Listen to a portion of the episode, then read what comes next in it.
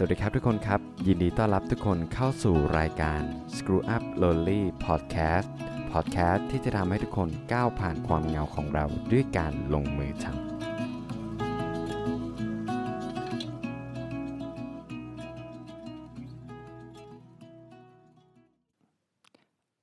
ฮ่า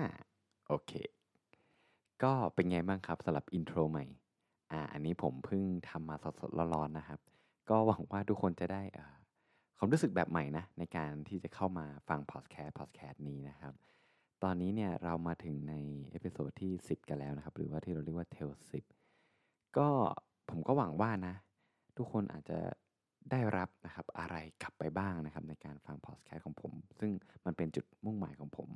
นะครับ แล้วก็ด้วยสโลแกนใหม่ของพอดแคสต์ของผมก็คือว่าผมอยากจะให้ทุกคนเนี่ย ก้าวผ่านความเหงาของเรานะครับ ด้วยการลงมือทำนะครับ ย้ำด้วยการลงมือทำเพราะว่าผมเชื่อว่าถ้าเราไม่ได้ลงมือทำเนี่ยผลก็จะไม่เกิดขึ้นนะครับผมเอาล่ะ วันนี้นะครับใน episode ที่10 ผมก็อยากจะมาพูดเรื่องที่เราเคยพูดกันเมื่อก่อนก่อนหน้านี้นะครับ ในประมาณ episode ที่แล้วแล้วมาเนี่ยก็คือในเรื่องของโซเชียลมีเดียนะครับ วันนี้ใน episode ที่ 10 ผมจะมาพูดเรื่องทำไม เราควรถึงต้องเลิกเล่นโซเชียลมีเดียนะครับก็ก่อนอื่นเลยนะครับ ผมก็อยากจะบอกว่าหัวข้อนี้เนี่ยผมได้มาจากการฟัง TEDx นะครับ หรือว่าเขาเรียกว่าไง TED Talk นะครับผมในใน u t u b e เนาะมันมันชื่อหัวเรื่องเนี่ยก็ประมาณนี้แหละจากคุณ Cal Newport นะฮะ คือเขาอะเป็นนักเขาเรียกว่าอะไร software engineer นักวิศวกรคอมพิวเตอร์นะฮะจากฝั่งทางอเมริกานะครับ แต่ผมจำไม่ได้แล้วว่าเขาอยู่มหาอะไรอะไร เขาเนี่ยกล่าวขึ้นพูดนะครับ เกริ่นเลยเขาพูดว่า ผมอะไม่เคยเล่นโซเชียลมีเดียมาเลยทั้งชีวิต โอ้โห เปิดหัวเรื่องมา ผมคิดว่า เฮ้ย มันยังมีคนอย่างนี้อยู่จริงหรือนี่นะฮะ เพราะว่าไม่ว่าจะเป็นรุ่นย่ารุ่นยายตอนนี้ รุ่นป้าที่ผมรู้จักเนี่ยเขาก็เล่นโซเชียลมีเดียกันหมดแล้ว แต่พี่ Cal ของเราเนี่ยเออไม่เล่นนะฮะแล้วก็มันก็เลยทำให้เนื้อหาของเรื่องครับ มันดูเอ่อน่าฟังอย่างหนึ่งก็คือว่า ในมุมมองของคนที่ไม่ได้ใช้โซเชียลมีเดียเนี่ยเออเขาจะนึกหรือว่ามีความคิดยังไงนะครับ เกี่ยวกับเรื่องนี้ แต่ในอีกมุมหนึ่งก็ เราก็อาจจะเอะใจนิดนึง เพราะว่าเขาไม่ได้เล่นโซเชียลมีเดียมาตั้งแต่เริ่มนะครับ เขาอาจจะไม่รู้ว่า เออจริง ๆแล้ว อืมมัน วิธีการที่จะก้าวข้ามมันออกมา มันทำยังไงนะครับ แต่ทีนี้เนี่ยผมก็จะมาพูดในเรื่องของมุมมองของเขาเนาะต่อสื่อต่อโซเชียลมีเดียละกันนะครับ โอเค คืออย่างที่เรารู้กันนะครับว่าในโลกทุกวันนี้เนี่ยเราใช้ สื่อโซเชียลมีเดียกันเนี่ยค่อนข้างที่จะเป็นกิจวัตรประจำวันมากนะครับ เหมือนผมเคยฟังพอดแคสต์ของคุณโจโลแกนนะฮะที่เขาพูดว่ามันมีค่าเฉลี่ย average ออกมานะครับ ว่าเราอะเปิดดู Instagram ของเราครับเฉลี่ยคนละประมาณ 60 ครั้งต่อวัน 60 ครั้งถึง 70 ครั้งต่อวัน ผมก็คิดว่า โอ้โห มันเป็นตัวเลขที่เยอะมาก ๆ เลยนะ แล้วก็ผมก็เชื่อว่าหลาย ๆ คนนะครับ แล้วก็ตัวตัวผมเองเนี่ยก็คือเวลาว่างๆเนี่ยครับก็ไม่มีอะไรทำเนี่ยผมก็จะเปิดมือถือมานั่งดูถ่าย Facebook เล่นนะฮะแล้วเราก็จะรู้สึกว่าเฮ้ยเวลาเนี่ยมันหายไปเร็วมาก ตอนเด็กๆเนี่ยหลายๆคนนะครับที่เกิดมายุครุ่นผมนะครับในยุคปี 90 เอ้ยในยุคปี 20 นะฮะคือเราเนี่ยเวลาเรานั่งรถหรือว่าเราเวลาเรานั่งเล่นกับเพื่อนเนี่ย มันจะไม่มีมือถือเข้ามาเกี่ยวข้องเลยนะครับ เราก็จะเล่นอะไรอะเล่นไพ่ใช่ไหมไพ่ยูกินะผมจำได้นะครับ เล่นไพ่ยูกิเล่นธรรมกอตแล้วก็เล่นกีฬาเล่นฟุตบอลนะฮะด้วยกันเล่นวิ่งไล่แปะ คือแต่ว่าพอผมนานในช่วงนี้ในตอนนี้เนี่ยเวลาผมขี่ผ่านโรงเรียนนะครับ หรือว่าเห็นน้องๆเนี่ยนั่งรถโดยสารนะครับประจำโรงเรียน ผมเห็นว่าประมาณ 80-90%เนี่ยนั่งดูจอมือถือกันหมดเลยนะครับ ซึ่งผมก็คิดว่าโอเคแหละ มันเป็นยุคสมัยที่เปลี่ยนไป แต่ผมก็เชื่อว่ามันจะทำให้เราเนี่ยไอ้เรื่องพวกนี้เราจะห่างกันมากขึ้นมากขึ้นอีกในอนาคต เพราะว่าโลกของเราทุกวันนี้เนี่ยเราไปสนใจนะฮะมุ่งความสนใจไปอยู่ในอินเทอร์เน็ตกันสัดส่วนใหญ่ ก็จริงๆแล้วเนี่ยผมได้กลั่นกรองนะครับ จากสิ่งที่คุณ Cal พูดมาเนี่ยนะครับ เขาพูดว่าตัวเขาเนี่ยไม่ได้ใช้โซเชียลมีเดียมาทั้งชีวิตนะฮะแต่เขาก็ไม่ได้ตกเทรนนะครับ ไม่ได้ตกเทรนก็คือ เขาก็ยังรู้ข่าวสารอยู่เสมอ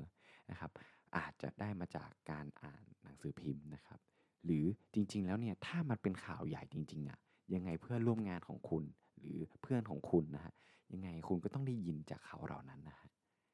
อยู่แล้วนะครับ แล้วถ้ามันยิ่งสำคัญไปอีกนะครับ คือถ้าคุณไม่ได้มีโปรแกรมแชทอะไร ยังไงถ้ามันสำคัญจริง ๆ เขาก็ต้องโทรหาคุณนะครับ ซึ่งผมอันนี้ผมเห็นผลจากการที่ผมเนี่ยลิมิตการใช้ไลน์ของตัวเอง โดยการจำกัดเวลาในการใช้นะครับ แล้วบอกว่าเออถ้ามันมีเหตุฉุกเฉินจริงๆให้โทรหา ซึ่งมันก็ได้ผลนะครับ ก็คือผมก็สามารถประหยัดเวลาในการที่จะ ว่างๆก็ถ่ายเลื่อนดูไลน์ไปเนี่ยรู้สึกว่ามีเวลามากขึ้น มันก็จริงนะครับอย่างที่เขาพูดมา แล้วก็อีกเรื่องหนึ่งเป็นประเด็นที่น่าสนใจอย่างยิ่งนะครับ ก็คือว่า คุณคาเนี่ยได้พูดไว้ว่า เราลองคิดดูสิฮะว่าใน Facebook นะฮะใน Instagram นะครับเขาหาเงินมาจากไหนอะลองนึกกันนะครับ ผมว่าทุกคนในนี้ก็รู้แหละ ไม่ต้องนึกก็ได้ ก็คือโฆษณาใช่ไหมครับ เราจะจ่ายเงิน บริษัทก็จะจ่ายเงิน หรือว่าคนเขาก็จะจ่ายเงินโฆษณากันนะใน Facebook นะครับแล้วก็จะมาโชว์ให้เราเห็นนะฮะแล้วต้องลองคิดอีกทีหนึ่งว่าแล้ว Facebook อะครับเขาจะทำยังไง ให้เราเนี่ยดูโฆษณานั้นนะครับ ยิ่งเยอะยิ่งดี เพราะว่าอะไร เพราะว่าพอมันยิ่งเยอะอะ ตัวเลขครับ มันก็จะไปขึ้นโชว์ของคนที่โฆษณาว่าเออเนี่ยคนดูได้เห็นโฆษณาของคุณกี่คนแล้วนะครับ เพราะฉะนั้นเนี่ยการที่ Facebook นะครับ หรือ Instagram หรือโซเชียลมีเดียอื่นเนี่ยจะทำเงินได้เนี่ยก็คือการที่คนเราเนี่ยที่เป็นคนใช้งานเนี่ยได้ไถมันในเวลาที่นานนะครับ Facebook จึงทำให้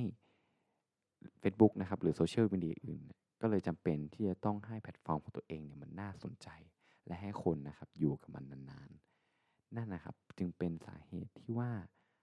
มันเป็นเรื่องที่ตอนนี้เนี่ยกลายเป็นเรื่องที่เสพติดนะครับกับโซเชียลมีเดียเพราะว่าในระบบของโซเชียลมีเดียเหล่านั้นเนี่ยเขาจะทำทุกวิถีทางนะครับให้เราเนี่ยอยู่ในแพลตฟอร์มของเขานานๆนะฮะเพราะฉะนั้นเนี่ยหลายๆ คนอาจจะพบประสบการณ์นะครับ ยกตัวอย่างผมก็ได้นะฮะตอนนั้นเนี่ยผมเริ่มดาวน์โหลดแอป TikTok มานะฮะเพราะว่าเพื่อนร่วมงานของผมใช้นะครับ แล้วก็มีสิ่งที่น่าสนใจมากมายนะครับ แล้วผมเนี่ยว่างๆผมก็กดไปกดไปใช้นะฮะผมคิดว่าผมจะ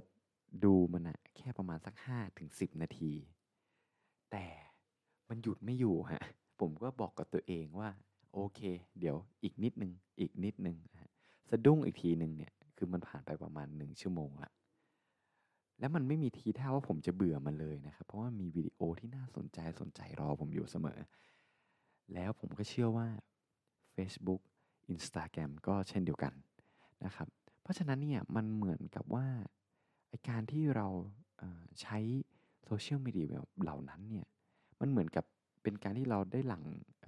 สารความสุขครับในตัวเองเหมือนกับการที่เรา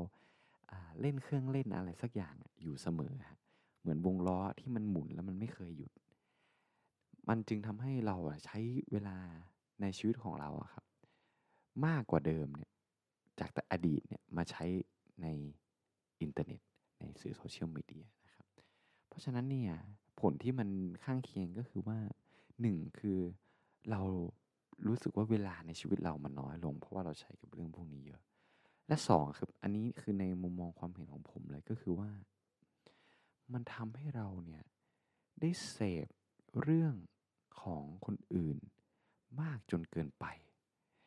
มันบางครั้งเนี่ยมันจึงทำให้เราเนี่ยเอาตัวของเราเอง ไปเปรียบเทียบกับคนอื่น แล้วจริงๆแล้วเรื่องที่คนอื่นแชร์มาในสื่อเหล่านั้น มันเป็นเรื่องที่ จริงหรือไม่จริงก็ไม่รู้นะครับ เพราะการที่คุณจะแชร์อะไรบางอย่าง เราต้องกันกรองมาพอสมควรถูกไหมฮะซึ่งเรื่องนี้นี่ยผมเคยพูดในตอนตอนก่อนหน้านั้นแล้วนะก็ไปลองกลับไปฟังกันได้นะครับ เกี่ยวกับเรื่องของโซเชียลมีเดียก็ใน 2 ประเด็นนี้ครับผมก็เลยคิดว่า ถ้าเราสามารถที่จะปลีกตัวของเราออกมาจากโซเชียลมีเดียผมไม่ได้หมายความว่าเราต้องเลิกเล่นในทันทีนะครับ เราอาจจะตั้งเวลามันไว้ว่า โอเค ในช่วงนี้ถึงนี้เราจะเช็คมันนะครับ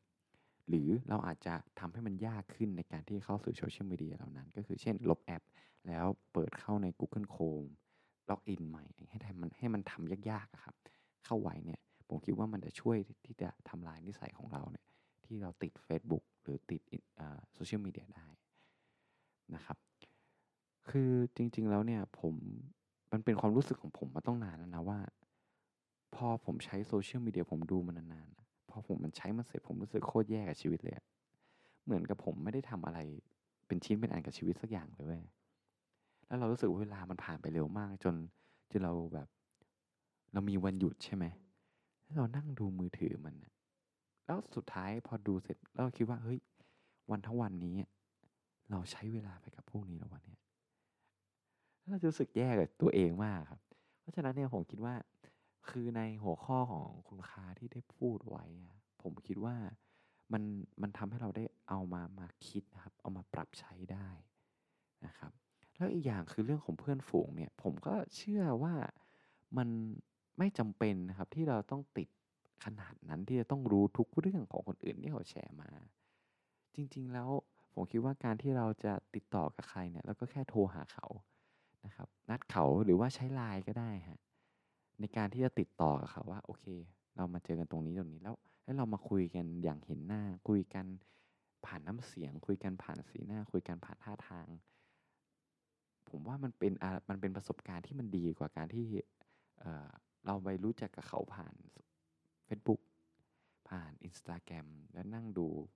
มันมันมันเหมือนเป็นตัวตนแค่บางส่วนของเขาอะครับ อันนี้นะครับคือสิ่งที่ผมรู้สึกได้นะครับ แล้วอีกอย่างผมรู้สึกว่า เดี๋ยวนี้ผมก็เคยเป็นนะครับ ก็คือว่า เวลาเรานอน แล้วตื่นมาตอนเช้าอะทุกวันนี้ผมขอถามทุกคนที่ฟังอยู่ครับว่า อย่างแรกที่เราทำในตอนเช้าคืออะไร ผมจากที่ผมประสบการณ์นะครับ จากที่ผมได้พบเจอมาเนี่ย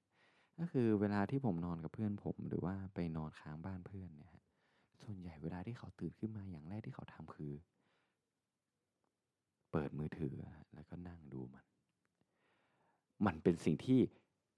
ไม่ผิดนะฮะ แล้วก็ผมก็คิดว่ามันเป็นเรื่องของเขานั่นแหละ ที่เขาทำแต่ผมก็แค่รู้สึกว่าเฮ้ยจริง ๆ แล้วอะมันการตื่นเช้าอะวินาทีแรกของวันหรือ นาทีแรกหรือสิบนาทีแรกของวันมันเป็นช่วงที่มัน มันมันเซ็ตทุกอย่างในในวันนั้นจริง ๆนะครับ แล้วผมก็คิดว่ามันทำมันทำให้เราเนี่ยเขาเรียกว่าอะไรครับมันไม่โฟกัสอะไรเลยอะคือเวลาเราเปิดมือถือมา มันมีแต่สิ่งที่มันเขาเรียกว่าอะไรอะมันข้อมูลสารมันไหลมาอย่างรวดเร็วอะมันเลยทำให้ผมคิดว่ามันสมองของเราอะครับ อาจจะไม่โฟกัสนะครับในในในสิ่งที่เราจะทำในวันนั้นๆนะ ได้นะครับไอ้สิ่งเหล่านี้มันมันเป็นสิ่งที่ผมรู้สึกว่าเฮ้ยถ้าถ้าถ้าเราเนี่ยสามารถที่จะวางมือถือลงก่อนตอนที่เราจะหลังจากตื่นนอนนะครับ แล้วหันมามองคนข้างๆทักทายคนข้างๆอรุณสวัสดิ์คนข้างๆถามว่าคนถามคนข้างๆว่าเฮ้ยเออเป็นไงบ้างฮะหรืออรุณสวัสดิ์อย่างเงี้ยผมคิดว่ามันจะเป็นโมเมนต์ที่ที่มันดีกว่าการที่เรานั่งถ่ายมือถือแล้วผมก็เชื่อว่า มันดีกว่ามาก ๆเลยครับอะอันนี้เนี่ยก็เป็นความความความรู้สึกของผมนะครับ เกี่ยวกับเกี่ยวกับเรื่องนี้นะครับ แล้วผมก็คิดว่า ถ้าเราใช้เวลาที่ใช้ในโซเชียลมีเดียไปกับเรื่องเรื่องที่มันที่มันที่ที่ที่เราสนใจมากกว่า ผมว่าเราจะใช้เวลาได้อย่างมีประโยชน์มากกว่านี้นะครับผมก็วันนี้นะครับก็เป็นสิ่งที่ ผมรู้สึกนะครับ แล้วก็วันนี้เนี่ยผมก็คิดว่าทุกคนอาจจะได้มุมมองนะครับ ความคิดอะไรไปเล็กๆน้อยๆนะครับ เกี่ยวกับเรื่องของโซเชียลมีเดียนะครับ แล้วผมก็คิดว่าเเราน่าจะลองลงมือทำมันนะครับ สักนิดสักหน่อยนะครับ อาจจะเป็นอย่างเช่นการกำหนดเวลา อย่างที่ผมพูดไปนะครับในก่อนหน้านี้ แล้วผมก็คิดว่าทุกคนอาจจะได้มุมมองใหม่ ๆ หรือความรู้สึกใหม่ ๆ กับมันนะครับ ก็ วันนี้นะครับผมโฟกนภัทรครับก็ขอบายบายนะครับผมแล้วก็เรามาเจอกันใหม่นะครับในตอนหน้านะครับ อย่าลืมลองดูนะฮะตื่นขึ้นมาแล้วทักทายคนข้างๆ เรา ถ้าไม่มีคนข้างๆ ก็ทักทายกับตัวเองก่อนเป็นอย่างแรกนะครับผมแล้วไว้เจอกันใหม่ในตอนหน้า สวัสดีครับ